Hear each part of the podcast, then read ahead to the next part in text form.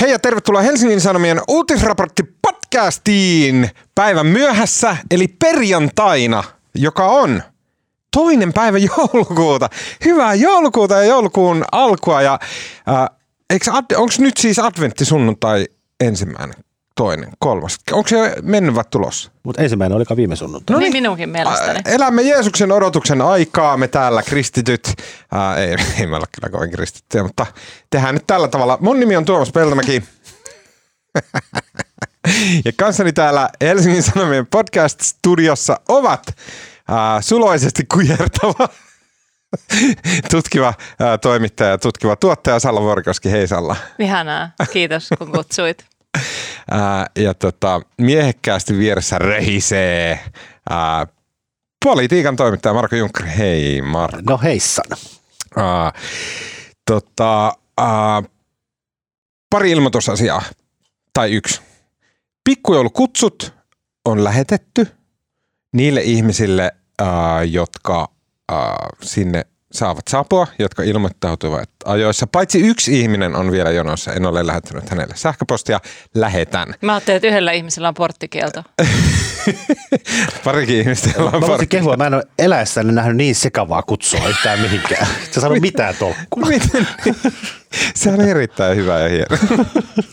tota, eli siis jos sinun sähköpostiisi on tullut äh, multa äh, kutsu pikkujouluihin, niin siellä on ohjeet, Markon mielestä sekavat ohjeet, mutta niissä ohjeissa sanotaan, että 13. joulukuuta kello 18 alkaen Siltasessa Helsingissä on uutisraportti podcastin pikkujoulut ja sinä ja sitten kaikki, jos silloin kun ilmoittauduit sinne, niin lähetit mulle, että minä olen tulossa ja minun koira ja minun kaksi lasta ja kolme ex-miestä, niin te kaikki olette siis äh, tervetulleita. Eli kaikkien avekit pääsi myös sisään, koska siltä ne on yllättävänkin iso ravintola.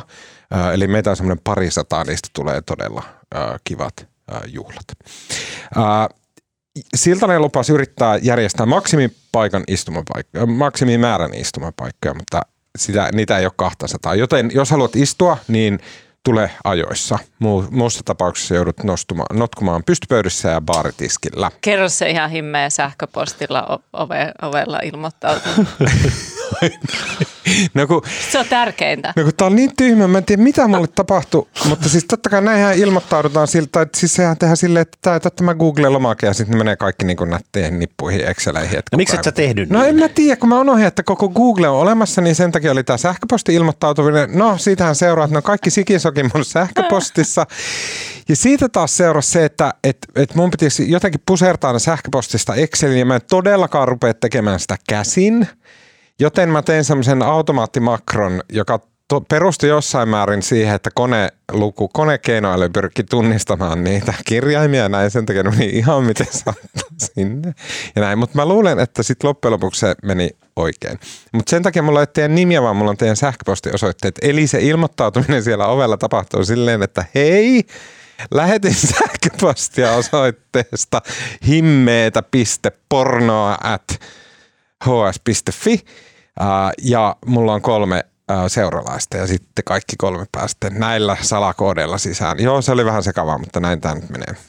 Hei, mutta saako, saako ennen kuin mennään varsinaisiin aiheisiin mm-hmm. sanoa, että mä oon siis, mä oon siis kehunut, että miten mahtavaa on päästä tänne lähetykseen, mutta nyt mä oon niin erityisen otettu ja mä oon ymmärtänyt meidän kaveruuden todellisen arvon, koska Lauri Lindeen Twitterissä kertoo, pakko paljastaa jotain. Olin joskus 13-vuotiaana todella kova Tuomas Peltomäki-fani. Ostin jopa samanlaiset konverset, mitä Tuomas piti jossain uutisraportin jaksossa. Hyvänen aika. Äh, kyllä, äh, kiitos vaan Laurille. Äh, Mutta mä, mä nyt haluan kieltää, mutta älkää nyt hyvät ihmiset seuratko mun, muuta mitään muotivinkkejä missään nimessä. No. Okei, okay, asia. Tämän viikon podcastissa keskustellaan siitä omituisesta kaauksesta, johon hallitus on syöksymässä, jossa ihan todellisia ja tuntuvia asioita uhkaa jäädä toteutumatta sen vuoksi, että vaalit ovat lähestymässä. Varsinkin tällä viikolla luonnonsuojelulaki on uhannut jäädä toispuoleiseksi ja ainakin iltasanomien tietojen myötä myös energiakriisistä kenties eniten kärsivät ihmiset. Eli maanviljelijät ovat jäämässä tänne semmoisena niin sivuheiluntana ilman kipeästi kaipaamiansa tukia. Mitkä olivat ne pykälät, jotka ympäristövaliokunta pehmenteli? Mikä on noiden pykälien puuttumisen seuraus? Ja toissijaisesti, kuka hyötyy siitä, että nyt jo toinen luonnonsuojelua koskeva iso laki näyttää jäävän silppuriin? Ja voiko se johtaa hallituksen sisällä koston kierteeseen, jossa ikään kuin tässä nyt lähtee semmoinen lumipallo, jonka myötä kaikki muutkin sivulliset joutuu mm, tota, uhreiksi? Ja myös keskustellaan ulkoasianvaliokunnan puheenjohtaja Jussi halla joka viime sunnuntaina Helsingin Sanomien toimittaja ja tämän podcastin ystävä Tommi Niemisen äh, äh, mainiossa haastattelussa alkoi linjaamaan varsin tiukasti Ukrainan sodasta ja arvioi sen jatkoa. Äh, ja lopuksi vielä hyvin lyhyesti keskustellaan Ylen rahoituksesta, jota ollaan taas vaihteeksi äh, leikkaamassa. Ja ihan viimeiseksi vielä hyviä keskustelun aiheita pitkien epämukavien hiljaisuuksien varalle.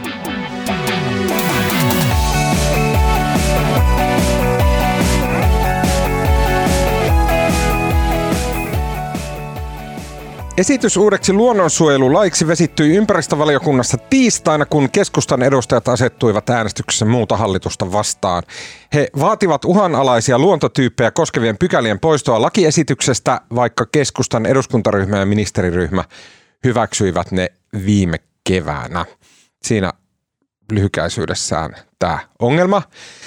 Tähän on tämmöinen niin hyvin monitasoinen juttu, jossa on olemassa se substantiivinen puoli, missä meillä on olemassa virkamiesten, asiantuntijoiden, äh, liitännäisten tahojen, ihmisten, aktivistien muovaama äh, luonnonsuojelulaki. Ja sitä on muovattu hallituksessa ja, ja si, siitä on totta kai yritetty tehdä kompromissi, totta kai, mutta paras mahdollinen luonnonsuojelulaki joka sitten nyt eduskunnassa joutui tämmöisen ihmeellisen niin kuin vähän poikkeavan poliittisen äh, takinkäännön puolenvaihdon äh, äh, uhriksi. Se puolenvaihto, puhutaan siitä, se ehkä liittyy enemmän, se ei liity välttämättä suoraan tähän luonnonsuojelukysymyksiin tai maankäyttökysymyksiin, vaan muihin, vaan sillä voi olla näitä keskustan äh, omia äh, niin kuin vaaleihin ja kannatukseen liittyviä kysymyksiä. Mutta että sen niin kuin tämän, tämän, tämän, tämän operaation tai tämän käännähdyksen sivu vaikutuksena sieltä häviää pari pykälää, ja koska nämä pykälät oli niitä luonnonsuojelua vahvistavia pykäliä, niin sillä on käytännössä oikeita todellisia vaikutuksia sille, että millä tavalla Suomessa luontoa suojellaan. Onko? Ehkä. En tiedä. Näin, tästähän tavallaan on osittain myös kyse. Tämä on vaikea asia mä en ole ikinä ikävännyt Petipelliä niin paljon kuin nyt, mutta mä yritän. Mm, ne pykälät, mistä on kyse, niin niitä on oikeastaan mun mielestä, niitä on niin muutama pykälä, jotka kaikki pyörii sen saman kysymyksen ympärillä. On, niin kuin, on olemassa eri tasosta suojelua, on 67 pykälä, joka tiukasti lain nojalla yksiselitteisesti suojelee serpenttiinikalliot ja rannikon avoimet dyynit tämmöisinä luontotyyppeinä. Eli laajoina, että jos on tämmöistä luontoa ja sitten näitä on tehty näitä kartoituksia, me about tiedetään, että missä on tällaiset luontotyypit. Niin yksiselitteisesti laki sanoo, että tämä suojellaan, sitä ei saa, siihen rajoituksia sen käyttöön. Sitten on olemassa mun ymmärtääkseni jo vanhastaan suojeltuja alueita, joka edelleen pidetään mukana tässä uudessa luonnonsuojelu laista, laissa. Ja nämä luetellaan 66 pykälässä, pykälässä ja niillä oli aivan älyttömän kauniit nimet näillä alueilla. Ää, ja tota, mä haluan jossain vaiheessa tätä podcastia lukea ne nimet, koska ne oli ihan mielettömän runollisia ja kauniita. Mutta että tämä, niin kuin, se mikä vanhastaan on jo suojeltu, on, mä, on, on olemassa jo laki, jolla suojellaan näitä tiettyjä maa-alueita niin siinä on olemassa prosessit, jossa sen äh, maan omistajaa kuullaan, maan omistajalla on valitusoikeus, maan omistaja niin kuin pystyy valittamaan eteenpäin sieltä täältä. Täältä viranomaiset pystyy, niiden täytyy kuulla ja tällä. Et siellä on jonkunnäköiset sellaiset prosessit on olemassa. Ja sitten tulee uudentena tulee tämmöinen 64 pykälä, jossa erikseen määritellään vielä uhanalaiset luontotyypit. Eli ei ne, jotka on jo suojeluksi, mutta ne, jotka on uhanalaisia. Ja tämä on ehkä se suurin ongelma kohta ollut. Eli 64 pykälä, joka tuo ihan uudenlaisen suojelun ää, suomalaiseen luonnonsuojelulakiin. Ja Hallitus, Sanna Marinin hallitus perustelee sitä tällä tavalla, että luontotyyppien suojelua vahvistettaisiin ja keinovalikoima laajennettaisiin muun muassa ajantasaistamalla suojeltujen luontotyyppien luetteloa ja niiden määrittelyä. Lisäksi uutena säädettäisiin uhanalaisista luontotyypeistä, niiden huomion ottamisesta ja eräistä tiukasti suojellusta luontotyypeistä. Eli tässä oli nämä kolme eri tasoa. Okei. Sitten tämä äh, laki, kun se oli kirjoiteltu, niin sitten se siirtyi tänne äh, tota, valiokuntiin. Ja valiokunnat on eduskunnassa se, missä se varsinainen lainsäädäntötyö niin kuin kansanedustajien joukosta tehdään. Ja Marko, haluatko kuvata, että mitä sitten alkoi tapahtumaan? Tota, jos palataan vielä, kun Tämä on musta jotenkin tosi sekava tämä laki. Tästä poistui siis, niin kuin toiminta Tuomas äsken luetteli, se pykälä 67, missä on lueteltu nämä Kuuskutosessa luetellaan hiekkarannat, jalopuumetsiköt, pähkinäpensaikot, tervaletpametsät, merenranta. Miettikää millaista siellä Se säily. Joo. Ja myös se 67, mikä sä mainitsit, sehän säilyi siellä. Et edelleen siellä Kyllä. puhutaan näistä tota, serpentiinikallioista. Ja niillähän ei tapahtunut mitään. Joo. Se poistettiin valiokunnassa pykälät 64 ja 65. Kyllä. Ja kukaan ei ymmärrä, mitä näistä tarkoitti. Mä en tiedä, mikä se 65 oli. 64 mä ymmärrän. Joo, ja se 64 sanotaan, että niin kun, musta niin kuin, eh, esimerkiksi kokoomuksen eduskuntaryhmän puheenjohtaja Kai Mykkänen sanoi, että, niin kuin, että yleensä jos on laki, missä niin kuin säätäjät käy ymmärrä, mitä se tarkoittaa, niin silloin sitä asiaa kannattaisi niin kuin vähän miettiä. Ja siinä 6.4. säädetään, että voidaan myöhemmin, tämä laki määrää, että voidaan myöhemmällä asetuksella suojella näitä myöhemmin lueteltuja serpenttiinikohtia. Äh serpenttiinikallioita sun muita. Ja niin kuin, nyt tämä poistui tämä 64 ja nyt tässä on niin jotenkin hyvin epäselvää, että mitä tämä nyt niin konkreettisesti tarkoittaa, siis 64 ja 65 poistaminen. Että näähän, tässähän ei nyt heitetä niin kuin, A, tämä ei vesitä tätä lakia kokonaisuudessaan, eikä tämä niin kuin muuta näitä niin kuin luontotyyppiä määritelmiä ja edelleenkin ollaan luontotyyppejä suojelemassa – ja mä, mun ymmärtääkseni tämä 64 on tullut niin sekavaksi sen takia, kun siitä on tehty jo aikaisemmin hallituksen sisällä kompromisseja. Ja nyt tässä on niin kuin lakiesitys, jossa on pykäliä, josta kukaan ei oikein ymmärrä, mitä ne niin kuin käytännössä tarkoittaa.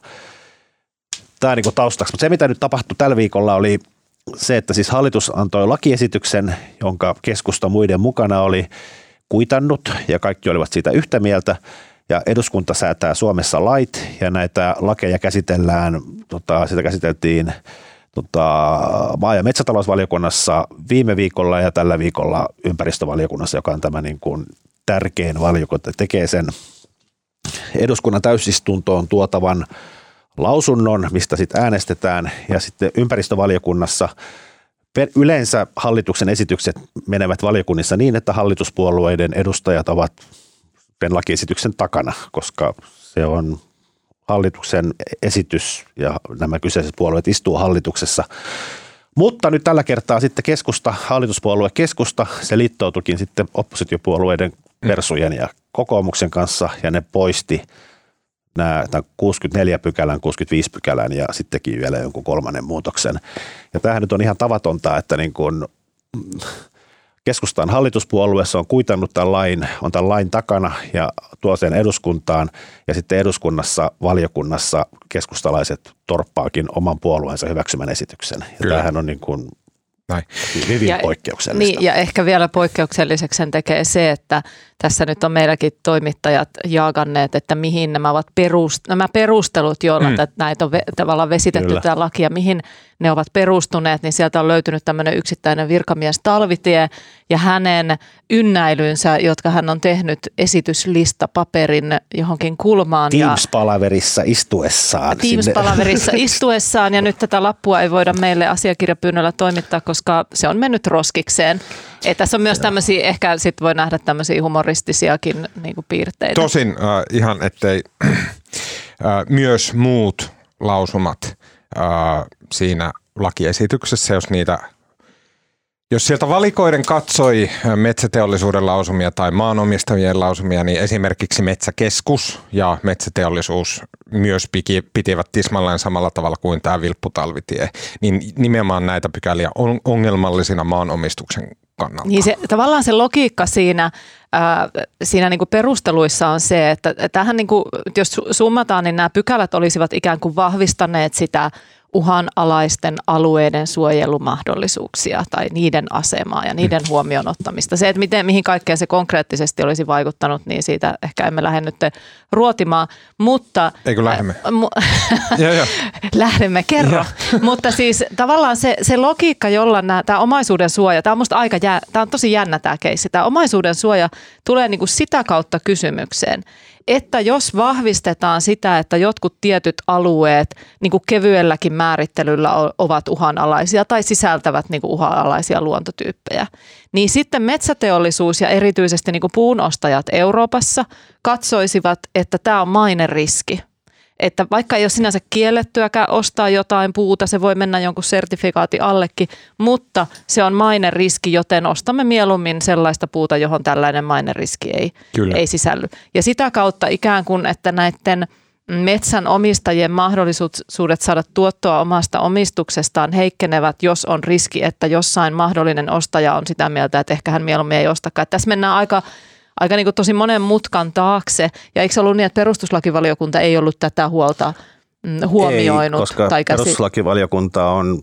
tämä lakiesitys on käynyt siellä ja he ovat nimenomaan tarkastelleet tätä omaisuuden suojan vinkkelistä, ja mikä on yksi perusoikeuksista, mm. ja he eivät nähneet tässä minkäänlaista ongelmaa.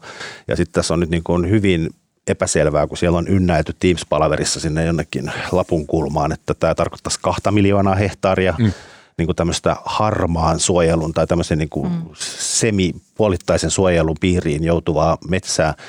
Ja niin kuin, kukaan ei ole sitä luvusta varma, se on aika lailla hatusta vedetty, eikä myöskään kellään ole niin kuin selvää näkemystä siitä, että onko tämmöistä, niin kuin, toimiiko puunostajat todellakin näin, mm. että jos on niin kuin, tavallaan – jonkinlainen linjaus, että tällä alueella on niitä tervaleppiä, niin sieltä ei voi ostaa puuta sitten ollenkaan, vaikka sitä aluetta ole suojeltu. Kyllähän, niin kyllähän, ku, kyllähän sä... puunostajat sille toimii tavallaan näin, että meillä on Lapista esimerkkiä siitä, että tiettyjä puita ei saada tietyille ostajille sieltä kaupaksi samantyyppisistä syistä. Mutta sitten tietysti voi puhua yleisemmällä tasolla, että, että kun tosiasiallisesti meillä luontotyypit ovat uhanalaistuneet, aika voimakkaasti toki muuallakin. Suomessa sitä on selvitetty erityisen hyvin, me tiedetään se.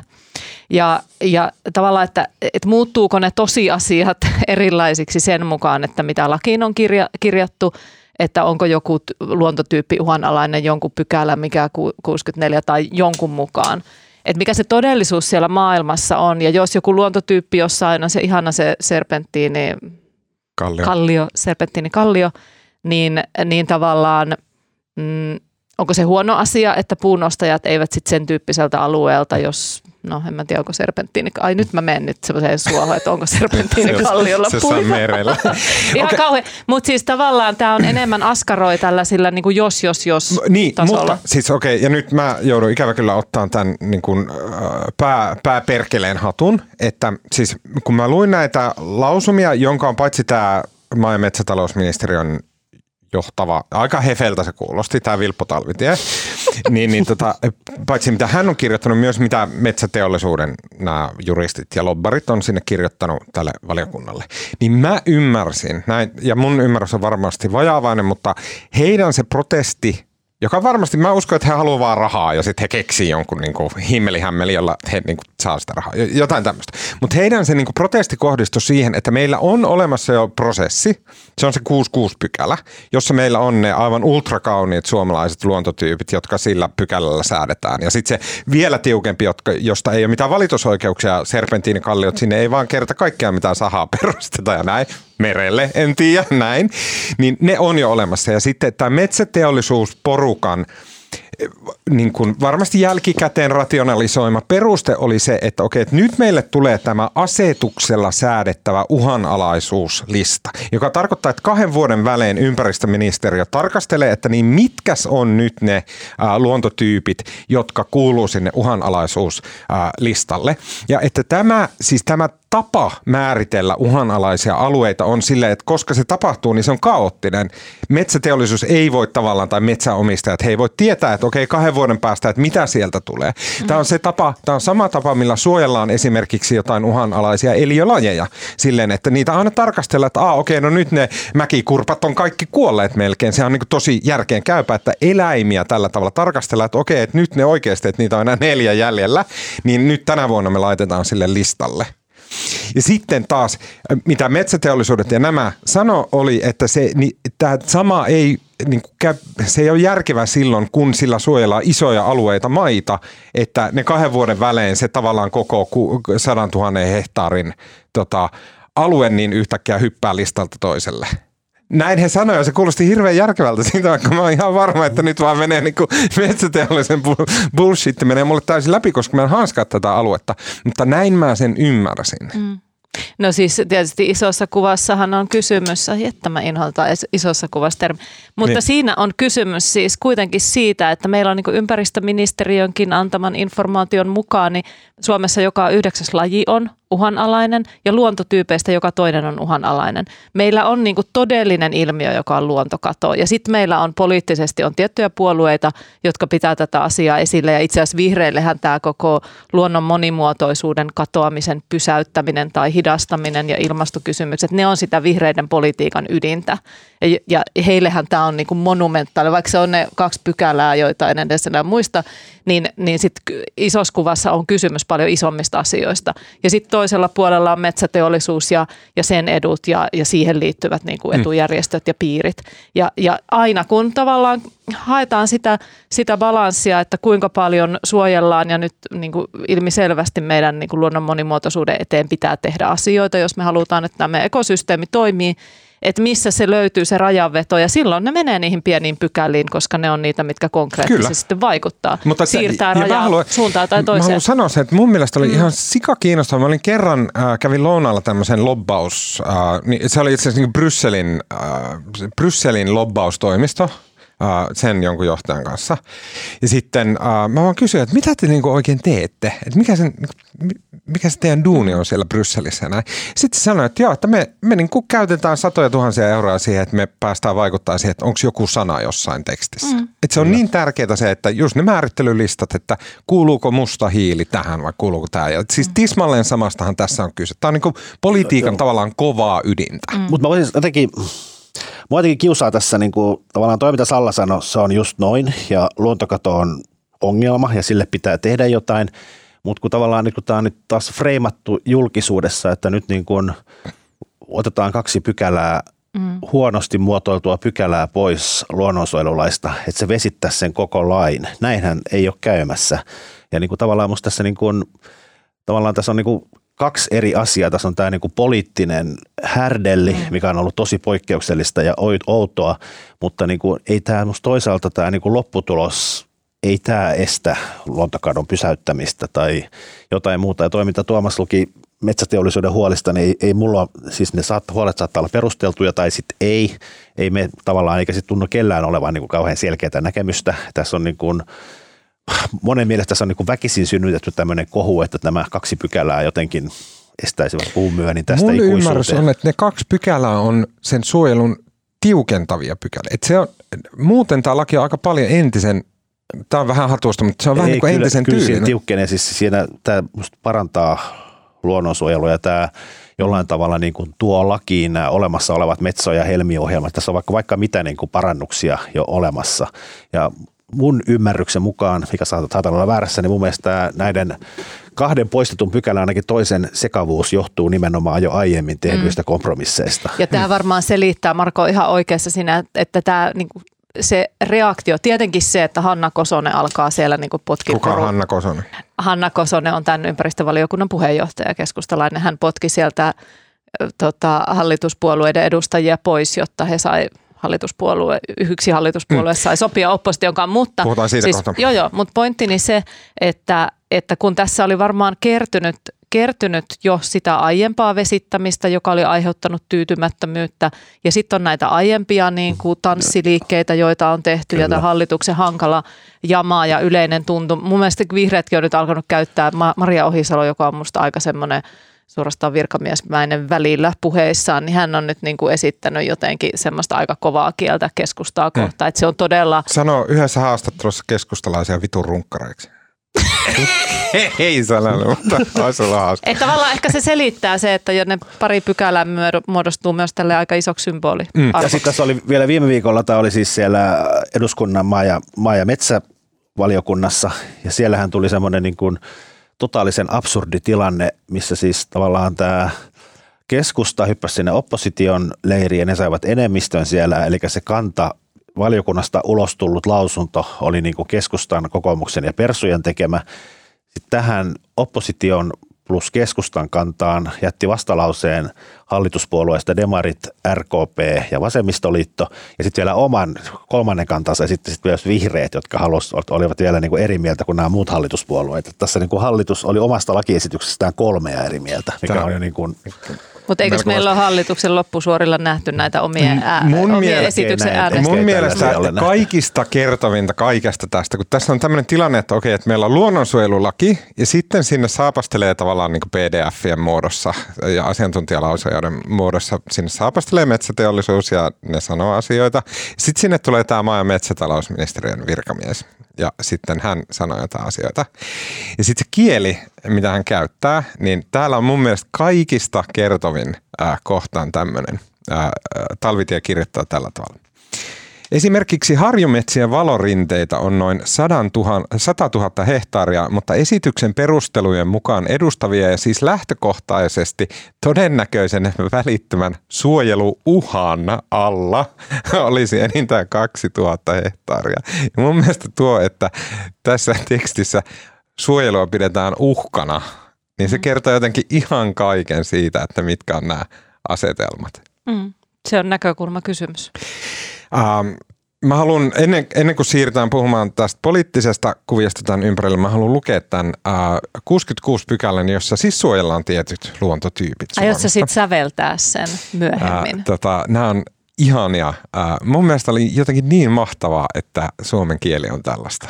Äh, äh, suojeltavat luontotyypit äh, 66 pykälässä ovat hiekkarannat, jalopuumetsiköt, pähkinänpensaikot, tervaleppämetsät, merenrantaniityt, lehdesniityt, kedot, rannikon metsäiset dyynit, sisämaan tulvametsät, harjumetsien valorinteet, meriajokas pohjat, suojaisat näkinpartaispohjat ja kalkkikalliot.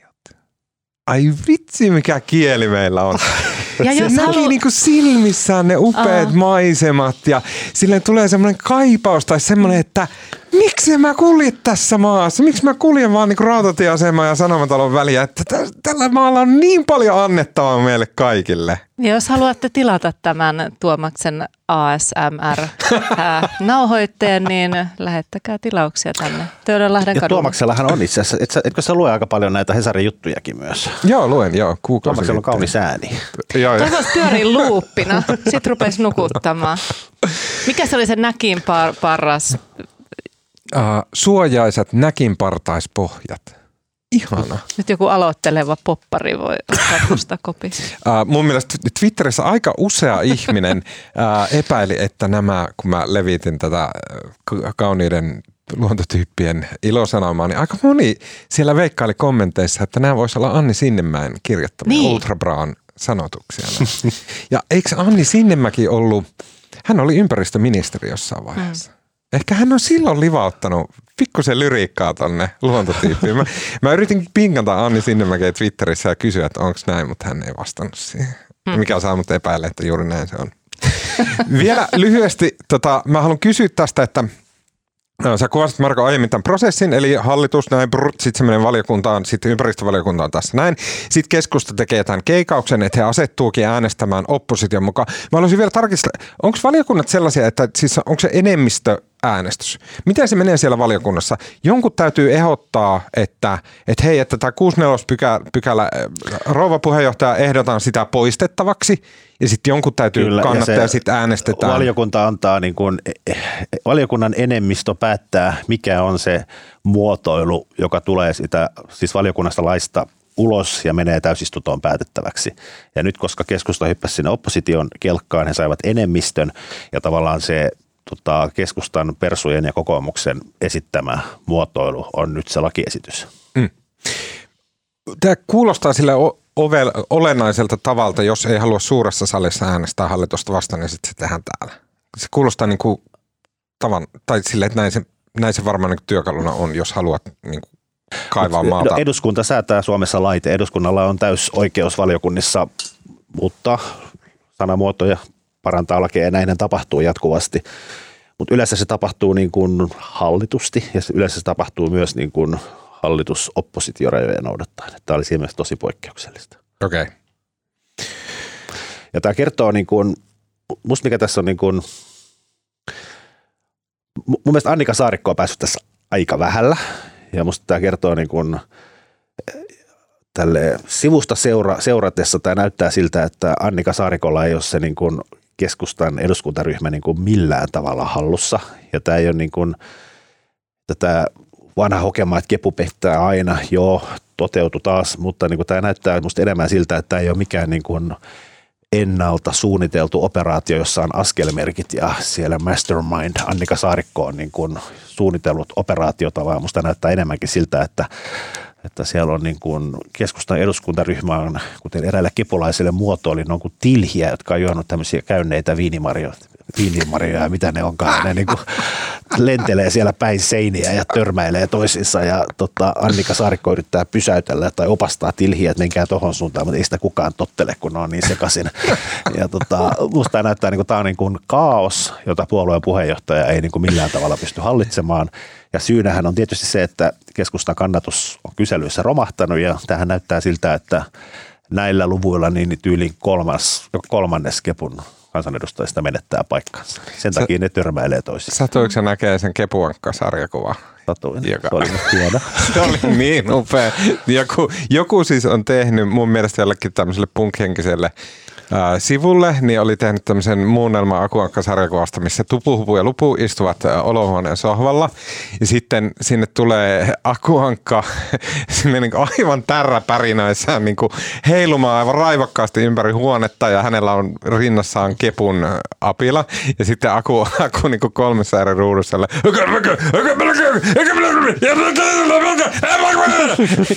Tupuhupu ja Lupu katsoo sille silmät suurina ja sitten joku niin ihmistä kysille, että mitä vittua?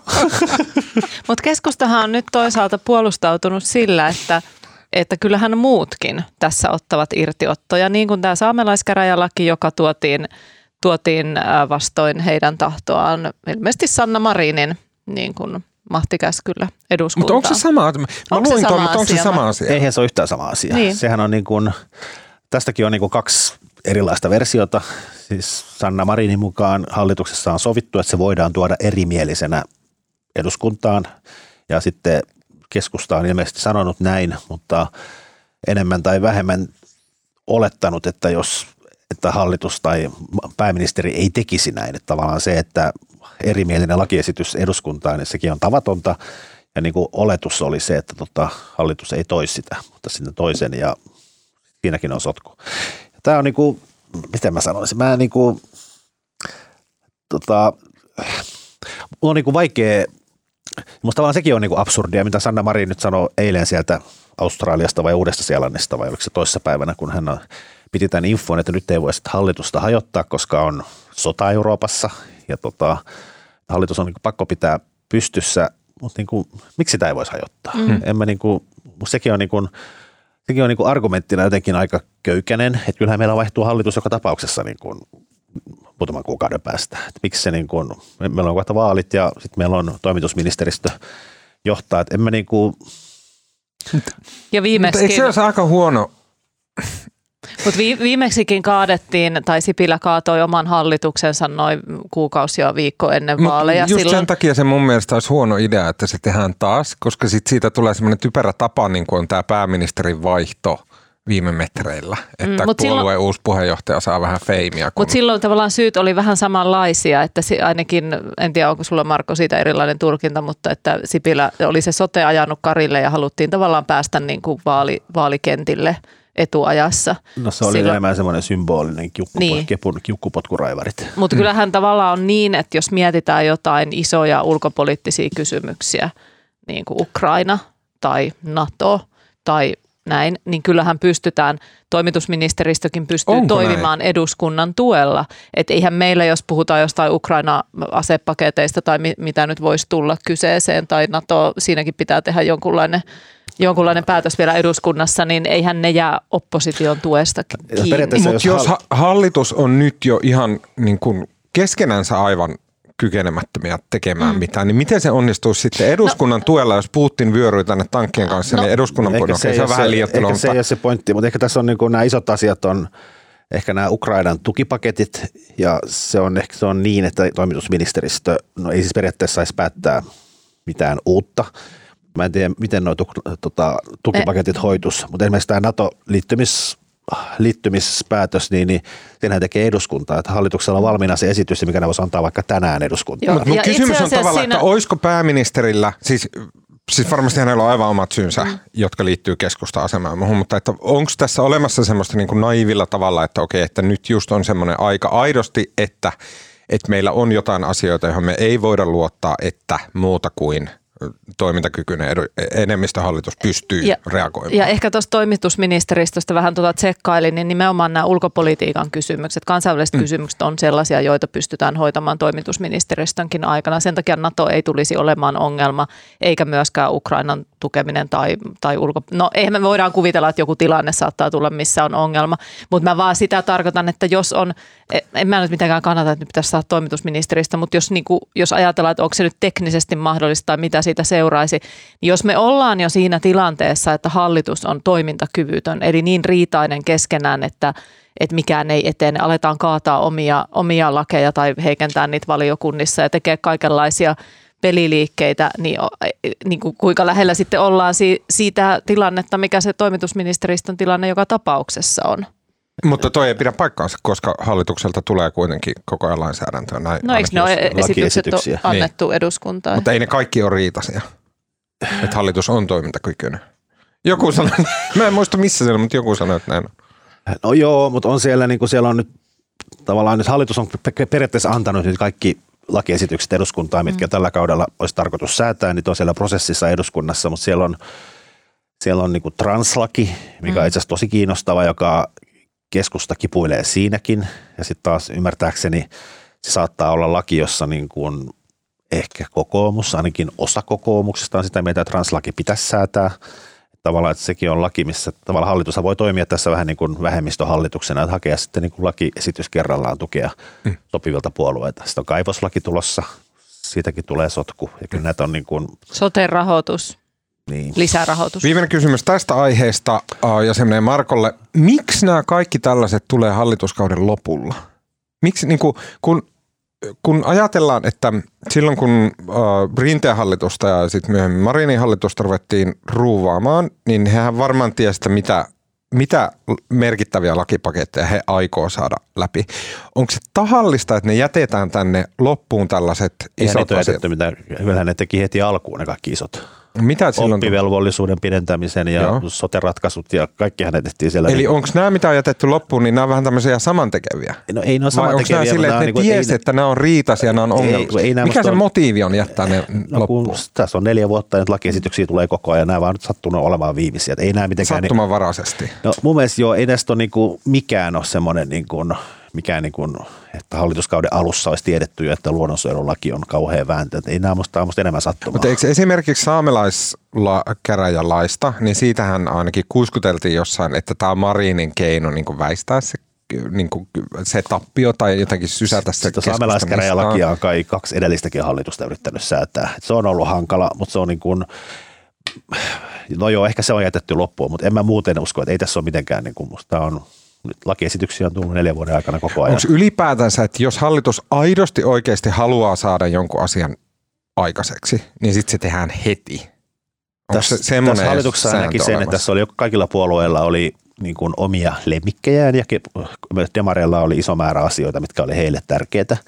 Ja Antti Rinteen valtiomiesmäisyyttä ja nerokkuutta osoitti se, että ne tehtiin ihan ekaksi. Hmm. Kaikki nämä demareille tärkeät asiat hoidettiin ensimmäisenä. No sitten mulla herää vielä viimeinen kysymys tähän, että no okei, miksi vihreille tärkeät asiat on jätetty tänne aivan niin kuin repaleiseen loppuun, missä niillä ei ole minkäännäköisiä mahdollisuuksia saada läpi ja mitä se kertoo vihreiden onnistumisesta siinä hallitustyöskentelyssä? No sepä se. Koska eikö se nyt näytä siltä, että vihreät on aivan pösilöitä, jos ne jättää omi, niin kuin itselleen ja kannattajilleen kaikista olennaisimmat lait, eli luonnonsuojelulain ja sitten ennallistamisasetuksen. No ennallistamisasetushan tuli EU-sta, se on niin eri Kyllä, asia. kyllä, mutta ne kaikki menee sinne hallituskauden loppuun ja epäonnistuu Joo, mutta onhan siellä aina vihreillä ollut muitakin, mitkä on jo aikaisemmin säädetty. En mä osaa nyt sanoa, mutta ehkä tämä kertoo, että vihreät ei ehkä ole tässä hallituksessa onnistuneet ulos mittaamaan kaikkia täysimääräisesti. Okay. Ja vihreät eivät osaa tätä, tätä ehkä myöskään politiikan, politiikan julkisuuspeliä kovin hyvin. Joo, mutta kun nyt on katsonut viime päivänä, ei sitä kyllä osaa kukaan muu. No se on kyllä totta. uh, Okei, okay. uh, mä haluan lyhyesti puhua viime sunnuntaina Helsingin Sanomien sunnuntaisivuilla julkaistusta aivan erinomaisesta haastattelusta, jonka oli kirjoittanut työtoverimme ja ystävämme ää, tota, ja tämän podcastin kuuntelijoiden ystävä ää, Tommi Nieminen. Siinä hän haastatteli eduskunnan ulkoasian valiokunnan puheenjohtaja perussuomalaisten Jussi halla ja tota, Mä oikeastaan haluaisin puhua tästä sen takia, että mun mielestä oli hyvin vaikuttavaa, että miten Jussi halla siinä puhu, miten järkevältä ja jotenkin valtiomiesmäiseltä ja silleen niin kuin ajan tasalla olevalta ja suoraselkäiseltä hän vaikutti. Ja siinä oli niin paljon järkevää juttua siinä haastattelussa, että mm, en tiedä. Jussi halla olisi varmaan kannattanut aloittaa ja lopettaa uraansa ulkopolitiikkaan, koska sen hän selkeästi ö, osaa. Mä, tässä on ihan pieni siteraus Tomi jutusta. Hän, ja tarkoittaa siis Jussi halla vertaa Vladimir Putinin strategiaa Adolf Hitlerin strategiaan. Oleellista on toki se, ettei vertaus tunnu nyt aivan mahdottomalta. halla mukaan Putinin sisäpiiri näyttää toimivan Ukrainassa samalla tavoin kuin Hitlerin pieni sisäpiiri toimi koko Euroopassa vuonna 1944. Maa jatkaa hyökkäyssotaa, vaikka lopputulos, lähes väistämätön ja maalle katastrofaalinen tappio on jo näköpiirissä. halla pitää hyvin mahdollisena, että Venäjä tulee häviämään sodan täydellisesti vuoden 2020 2023 aikana. Tappiollahan tarkoittaa sitä, että Venäjän joukot ajetaan koko siltä alueelta, jota Ukraina hallitsi vuodet 1991-2013, eli Krimiä myöten. Se tosin edellyttää, että länsiliittooma Suomi mukaan lukien kasvattaa aseellista tukeaan Ukrainalle. Tämä sota olisi ollut päätettävissä jo aiemmin, jos länsimaat olisivat olleet päättäväisempiä, hän sanoo. Ja no, en tiedä viisi vuotta sitten tuommoista ei Suomessa olisi kuultu, ees kolme vuotta sitten ei olisi kuultu mitään tuollaista. No, musta ehkä pari huomiota, siis se, tuolla äh, somessa pyörii semmoinen tota, Meillä oli aikoinaan Hesarissa tämmöinen politiikan kulmapöytä-niminen keskusteluohjelma. Kerran viikossa haasteltiin jotain poliitikkoa ja se on minä ja Pia Elonen haasteltiin Jussi halla syksyllä 14. Ja se sitten pyörii se klippi, se oli siis tämä Venäjän Venäjän tota, Ukrainan hyökkäyksen alkamisen jälkeen ja se on, niin kuin, se on varmaan niin kuin ensimmäisiä kertoja, jolloin niin kuin Jussi halla on puhunut julkisesti Venäjästä ja Ukrainasta. Ja se tuli vähän niin kuin sattumalta. Mä jotenkin ennen sitä haastattelua niin kuin tavallaan tajusin, että se halla on asunut siellä Kiovassa ja tuntee Ukraina osaa kieltä ja se tuntee ukrainalaisia ihmisiä. Ruvettiin puhumaan tästä ja se 14 tehty haastattelu on musta ihan älyttömän hyvä. Siinä on kaikki ihan relevanttia edelleen ja se halla niin kuin analyysi Venäjän aggressioista on niin kuin ihan validi edelleen. Se kannattaa katsoa myös sen takia, koska mä näytän tosi nuorelta ja riippaata siinä. ja siis tämähän on, että se halla tavallaan tuntee tämän asian. Se tuntee Venäjän, se tuntee Ukrainan. Ja mun mielestä se on niin kuin, nyt ulkoasiavaliokunnan puheenjohtajana, sillä hän alussa – tota, tavallaan mutta analyysit on koko ajan ollut täysin relevantteja ja se ei ole se pointti, mutta sillä oli jotenkin ehkä sen sodan alkamisen jälkeen hänellä oli niin kuin jotenkin tunteet ehkä vähän liiankin pinnassa ja sitten sit tuli muutamia tämmöisiä twiittejä, mitkä meni vähän Puhuttiin niskalaukauksesta ja meni, Jota, yli. meni vähän överiksi, mutta sitten tavallaan nyt esimerkiksi just tämä Tommin haastattelu nyt sunnuntaina, vaikka nyt aika hurjaa verrata Adolf Hitleriin, mutta siitä huolimatta, niin kuin nyt hän ei ole musta enää niin kuin tavallaan – lähtenyt laukalle. Niin. Tässä tulee mutta aika semmoista validia, hyvää Joo, itse asiassa mä en tiedä, miksi mä otin just ton pätkän, koska toi oli tavallaan paskin pätkä koko, Joo. koko haastattelussa, koska hänellä oli niinku esimerkiksi se, miten hän analysoi Putinin sisäpiiriä, kuka vaikuttaa Putiniin ja näin. Se selkeästi kuulosti siltä, että hän on perillä, hän seuraa tarkkaan, mitä siellä tapahtuu. Joo, ja Ja- hän, hän pystyy, koska hän osaa kieltä, hän pystyy niin kuin tavallaan poikkeuksellisella tavalla suomalaisiksi, suomalaisiksi poliitikoksi seuraamaan myös niin kuin alkuperäislähteitä sekä Venäjän että Ukrainan kielisiä jutskia. Mm. Ja nythän näyttää siltä, että halla analyysi siitä niin kuin länsimaiden äh, tavallaan avusta ja siitä, miten sen rytmittäminen olisi pitänyt tehdä, niin osoittautuu vähitellen entistä oikeammaksi. Että ehkä sitten pitäisi miettiä sitä, että mi- millä tavalla, siis Eurooppahan oli aika yhtenäinen Yhdysvaltojen rinnalla silloin, kun sota alkoi. Sehän varmaan yllätti Venäjän joka tapauksessa, että he oli odottanut sitä Marssia Kiovaa ja, ja sitä, että siitä olisi tullut joku pieni so muualta maailmasta, mutta siitäkin huolimatta voi ajatella, että kuinka valmistautuneita muu maailma oli silloin ennen kuin Venäjä hyökkäsi sinne ja miksi, niin kuin minkä takia se aseavun kiihdyttäminen on tapahtunut niin kuitenkin niin kuin tavallaan rauhallisessa tahdissa ja sitten sit ehkä lopputulema on se, että me tullaan antaneeksi kaikki se, Mm. kaikki se sama apu, joka olisi voitu sitten ehkä kuvitteellisessa toisessa todellisuudessa antaa silloin nopeammalla Joo, ja tahdilla. musta kiinnostavaa on jotenkin se, että niin kuin, tavallaan miten se halla mitä mä äsken jotenkin sanoin, että se lähti vähän laukalle keväällä, mutta sinänsä hän, muun muassa twiittasi ja yksi hänen pointtinsa oli se, että hyvin nopeasti Naton olisi pitänyt perustaa tämä lentokieltoalue Ukrainan ylle ja ruveta, niin kuin, mikä tarkoittaa myös sitä, että sieltä sitten ammuttaisiin venäläiset koneet alas, ja mikä saattaisi hyvinkin herkästi eskaloida, eskaloida Tämä tilannetta. aiheutti suurta kohua, kun hän... Joo, mm. ja, mutta tavallaan se halla oli niin kuin, mun käsittääkseni saattoi olla niin kuin ihan oikeassa siinä, että se ei niin kuin sinänsä se tavallaan hänen pointtiinsa, että Venäjä uskoo vain ja ainoastaan voimaa ja Ukraina täytyy auttaa kaikin mahdollisin tavoin eikä saa pelätä. Se oli ihan oikeassa, mutta tavallaan se ongelma oli ehkä se, että tässä ulkoasianvaliokunnan puheenjohtajan kumminkin niin kuin Tommi tuossa jutussa kirjoittaa Suomen ulkopolitiikan Nelonen. nelonen, mikä vähän tulkinnasta riippuen, mutta että niin kuin, tavallaan se halla että se ei niin kuin riitä, että on oikeassa, vaan sen lisäksi täytyy myös muistaa, että hän on Suomen yksi ulkopolitiikan päättäjistä ja silloin ei voi vaan niin kuin sanoa mitä vaan. Että se, se, että on oikeassa, niin se ei ole riittävä perustelu joihinkin lausuntoihin. Ja musta halla on nyt myös jotenkin jollain tavalla tiedostanut tämän asemansa eri tavalla kuin aikaisemmin keväällä. Ja ehkä kiinnostavaa, niin kuin aina ulkopolitiikan johtaminen ja miten nämä eri laut- lautaset keskenään tulevat toimeen ja miten systeemi pelittää, niin voisi olla myös kiinnostavaa tietää sitä, että miten, vai ehkä siitä on joku kollega on kirjoittanutkin, että miten halla sitten suhteessa näihin muihin ulkopolitiikan toimijoihin, miten he keskenään toimii. Okei, ja sitten vielä äh, puhutaan hetki Ylestä. Aina lempiaihe, mutta Salla, haluatko sä pohjustaa, että kuka kurittaa Yleä miten? Joo, tämä Yle, Yle-asia on noussut nyt esille ikään kuin vaalikampanjan alla, tai eikö me sanota, että vaalikampanja on jo käynnissä? Kyllä. No, tämä, Ainakin tuli, tämä edusku- tuli kokoomuksen vaihtoehto budjetissa Joo. tällä viikolla. Ja sitä ennen perussuomalaisten, perussuomalaisten ehdotuksessa. Näillä puolueilla on eh, parikymmentä miljoonaa euroa eroa, eli perussuomalaiset esitti muistaakseni noin 140 miljoonan euron leikkausta Ylen vuosirahoitukseen. Ja Yle Ja- vuosirahoitus on noin 500 miljoonaa. Joo, se on nousemassa, se valtiovarainministeriö arvioi, että vuonna 2025 se olisi siellä 600 miljoonan euron tasossa. Ja, ja, tota, ja tosiaan kokoomus ehdotti sitten tällaista 120 miljoonan euron leikkausta.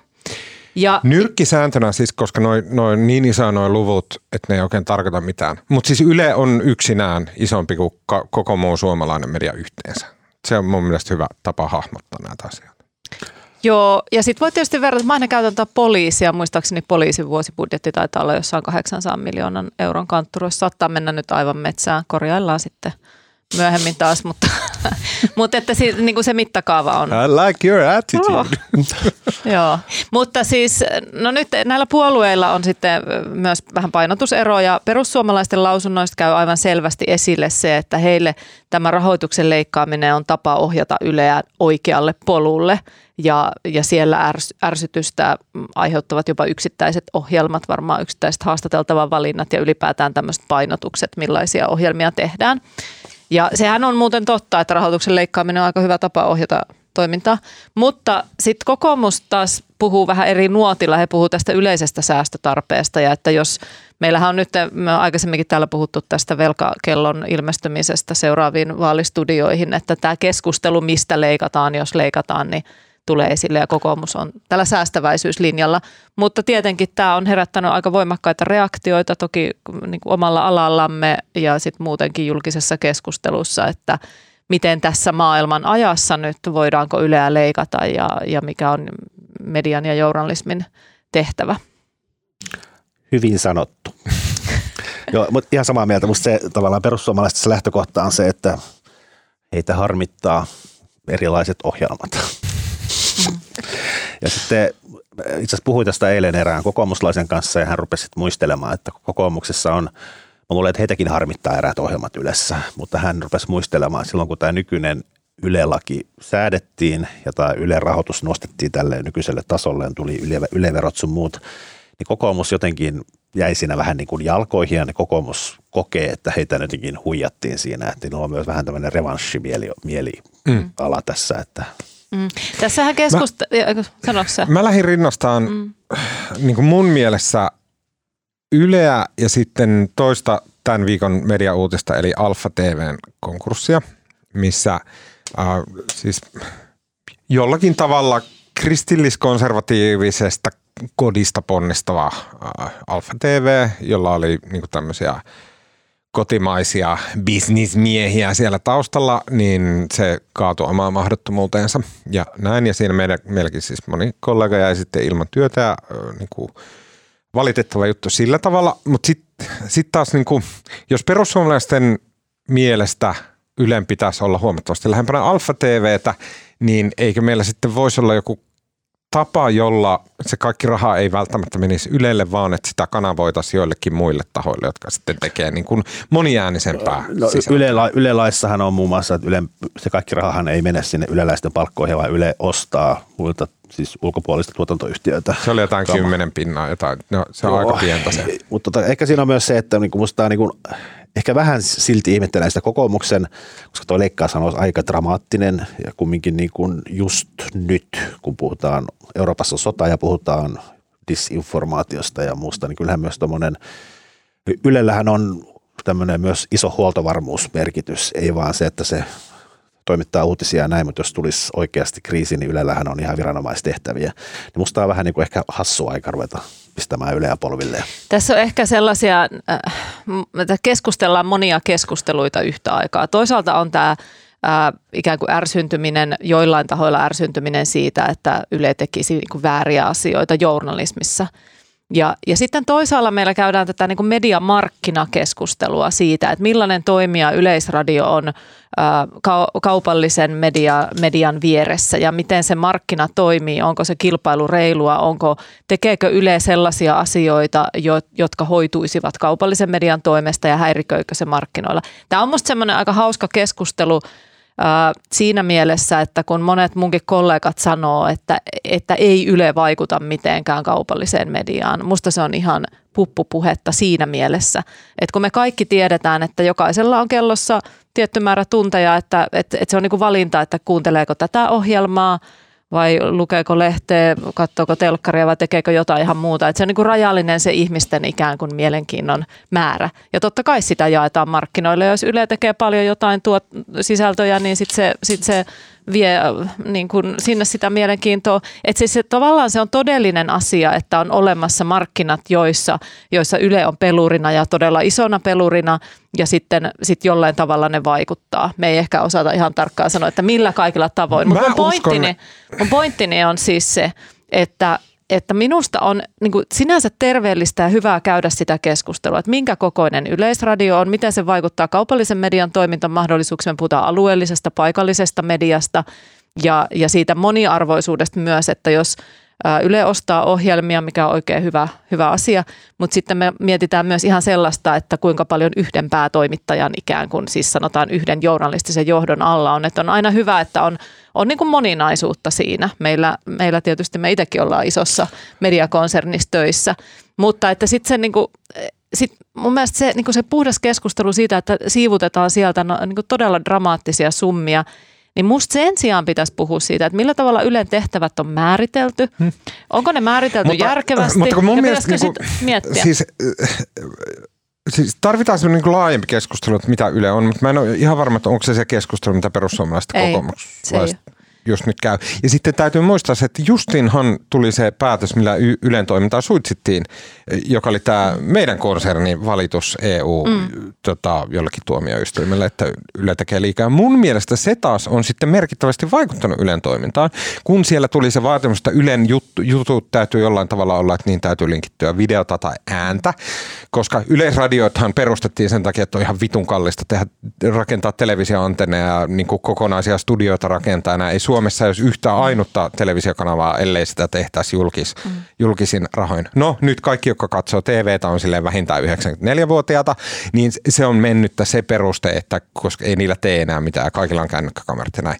Mutta sehän se, että jos meillä on niinku, ää, netti, videota ja audiota ja näin, se on myös semmoista kallista ja hankalaa ja sitä ei ole kaikilla medioilla halua tehdä, niin se on mun mielestä tosi hyvällä tavalla vaikuttanut jo Ylen Mm. Ja vastaavaa keskustelua käydään kaikkialla. Englannissa keskustellaan BBCn mm. tehtävistä ja roolista. Että kyllähän tätä käydään kaikkialla. Ja tota, hyvä, että keskustellaan. Mun Ja mielestä Ylen ehkä- pitää tehdä semmoista, mikä on hankalaa. Se, mikä on niinku haastavaa ja vaikeaa ja kallista ja tämmöistä ja näin. Se Joo, on ja se ehkä Ylen mä haluaisin tehtävä. puolustaa niin kuin Yleä myös siinä, että kun käydään tätä keskustelua siitä, että, että esimerkiksi nämä seks, seksuaalisuuteen liittyvät asia, niin ohjelmat ovat nyt ärsyttäneet muun muassa näiden väitettyjen väärien poliittisten kantojen lisäksi. Ja nuoriso-ohjelmat, Yle Kioskia on katsottu, niin kuin, että se on vääränlainen. Nyt sitten kuitenkin tilanne on se, tämä sama ongelma on ihan siis meilläkin täällä, että miten me tavoitetaan riittävällä tavalla nuoria parikymppisiä tai sitä nuorempia, vähän vanhempia niin meidän sisältöjen äärelle. Ja sitten kun me puhutaan yleisradiosta ja muustakin mediasta, niin sehän on myös, että me tullaan niiden huoltovarmuusasioiden ja tämän demokratian toiminnan ja kaiken äärelle, että on tärkeää, että nuoretkin seuraavat niin tiedotusvälineitä. Niin sitten tavallaan se, että jos Yle tekee sellaisia ohjelmia, jotka puhuttelee nuorisoa, niin musta ne tekee sitä, mitä niiden pitää tehdä. Sitten voi olla yksittäisissä ohjelmissa, voi olla menty vähän mönkään, mutta, mutta noin kokonaisuudessa. Niin se on sinänsä, mä olen ihan samaa mieltä. Ja siis kyllähän se, että se on julkisesti rahoitettu media, niin se on olennaista, että sitä myös silloin yleisö katselee. Mm. Mutta sitten aina ne kysymykset herää, niin kun, mistä nyt on puhuttu taas Fudiksen MM-kisojen yhteydessä, onko järkevää, että Yle osallistuu esimerkiksi huutokauppoihin urheilun TV-oikeuksista. Pitäisikö ne näyttää vain lentopalloa, jota saa ilmaiseksi?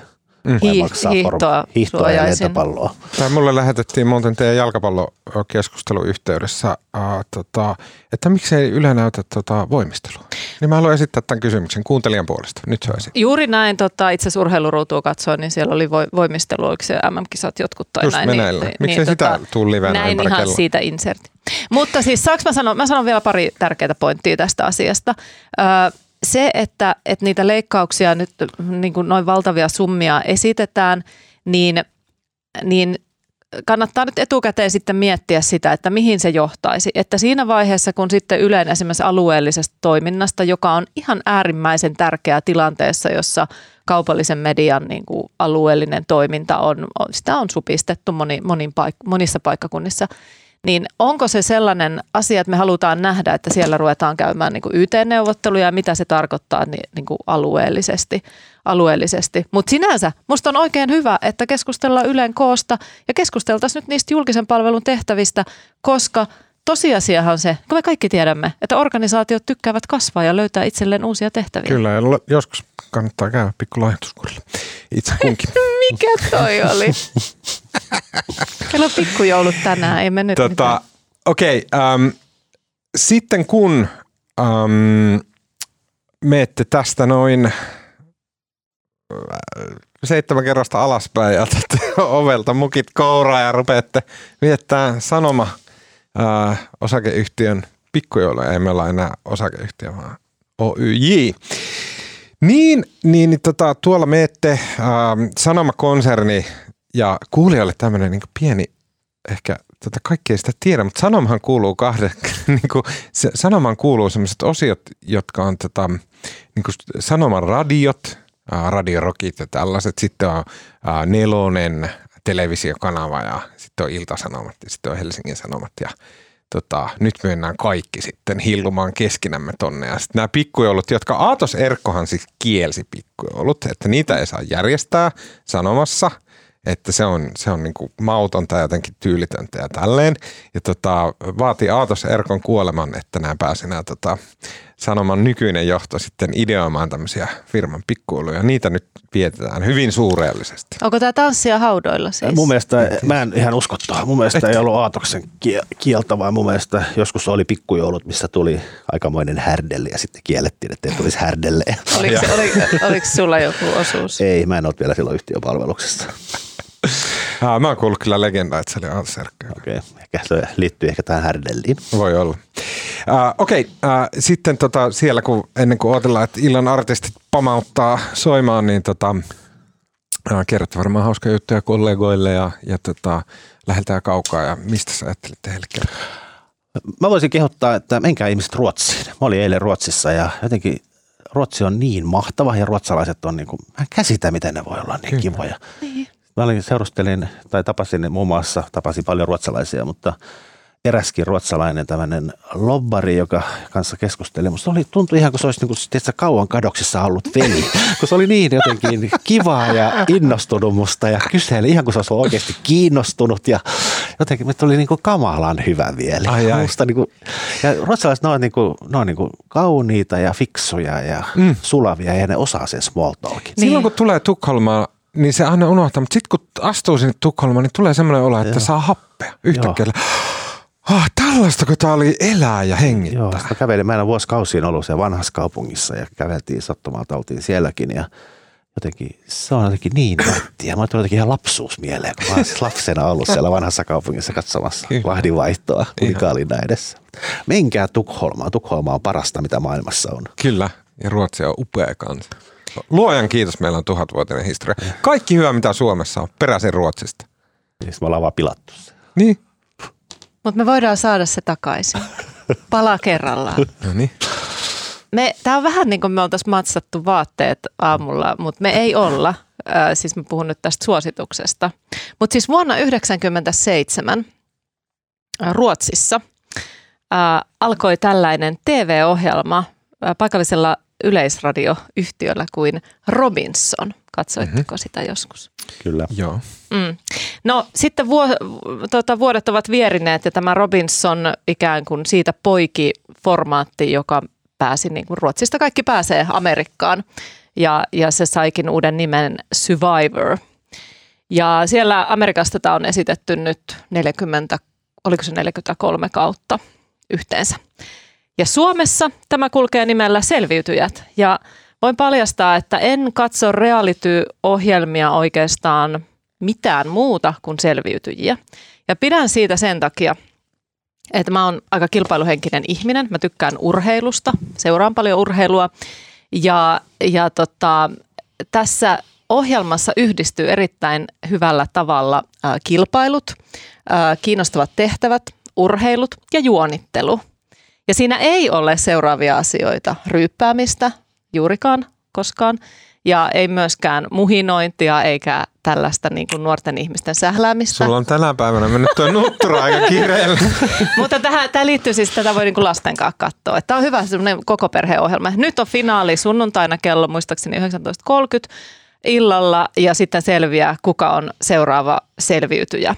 Ja tästä ei ole maksettu konsernin sisäisesti minulle mitään, mutta tämä on varmasti hyvä puheaihe illalla, koska selviytyjien ehkä te- tekijöitä tai jotain saattaa olla siellä pikkujouluissa.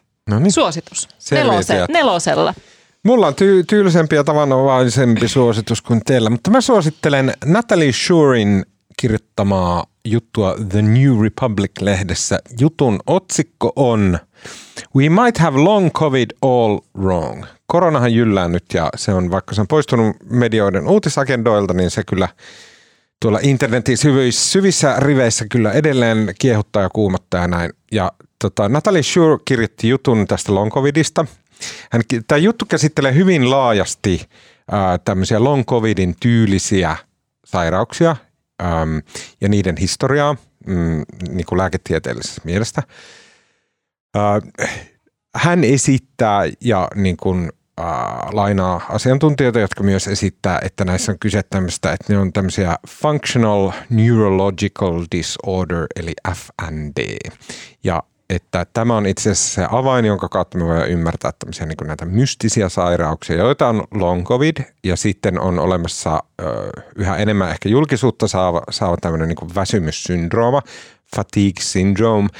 Nämä on kaikki oireiltaan ja tyyliltään hyvin samanlaisia, mikä jo antiikin Kreikan aikana tunnettiin hysteriana, eli tämmöisenä niin kuin, ää, se oli termi, joka oli tosi pahasti vähättelevä ja sillä vähäteltiin nimenomaan naisia ja sillä vähäteltiin sitä, että no, että sä vaan stressaat niin paljon, että sulla tulee siitä niin kuin pönttö menee sekaisin ja sä kuvittelet nämä oireet ja näin. Mutta siinä jutussa käydään niin kuin tämä koko kaari läpi siitä, että miten antiikin Kreikassa ajateltiin hysteriaa, miten se niin kuin aikojen saatossa morfautuu sille, että se on nykyään meillä, niin kuin ne samat oireet on fatigue syndrome tai sitten ne on niin kuin long covidissa on paljon samaa.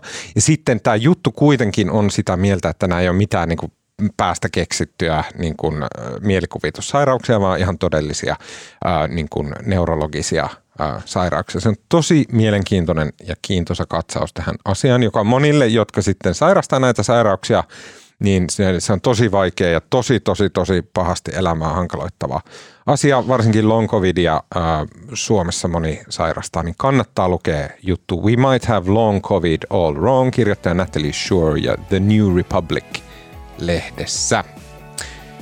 Yes, siinä kaikki tältä erää. Äh, kiitos Salla Vorikoski. Kiitos. Kiitos Marko Junkkari. Kiitos. Mun nimi on Tuomas Peltomäki ja ääni ja kuva ja kaiken muun meille tekee tällä viikolla tuleva pikkujoulukaverini Janne Elkki. Ää, tota, lähettäkää meille palautetta, että uutisraportti kuullaan taas ensi viikolla ja sitä seuraavalla viikolla onkin sitten jo podcastin pikkujoulut Siltasessa, eli tervetuloa sinne, jotka olette saaneet kutsun.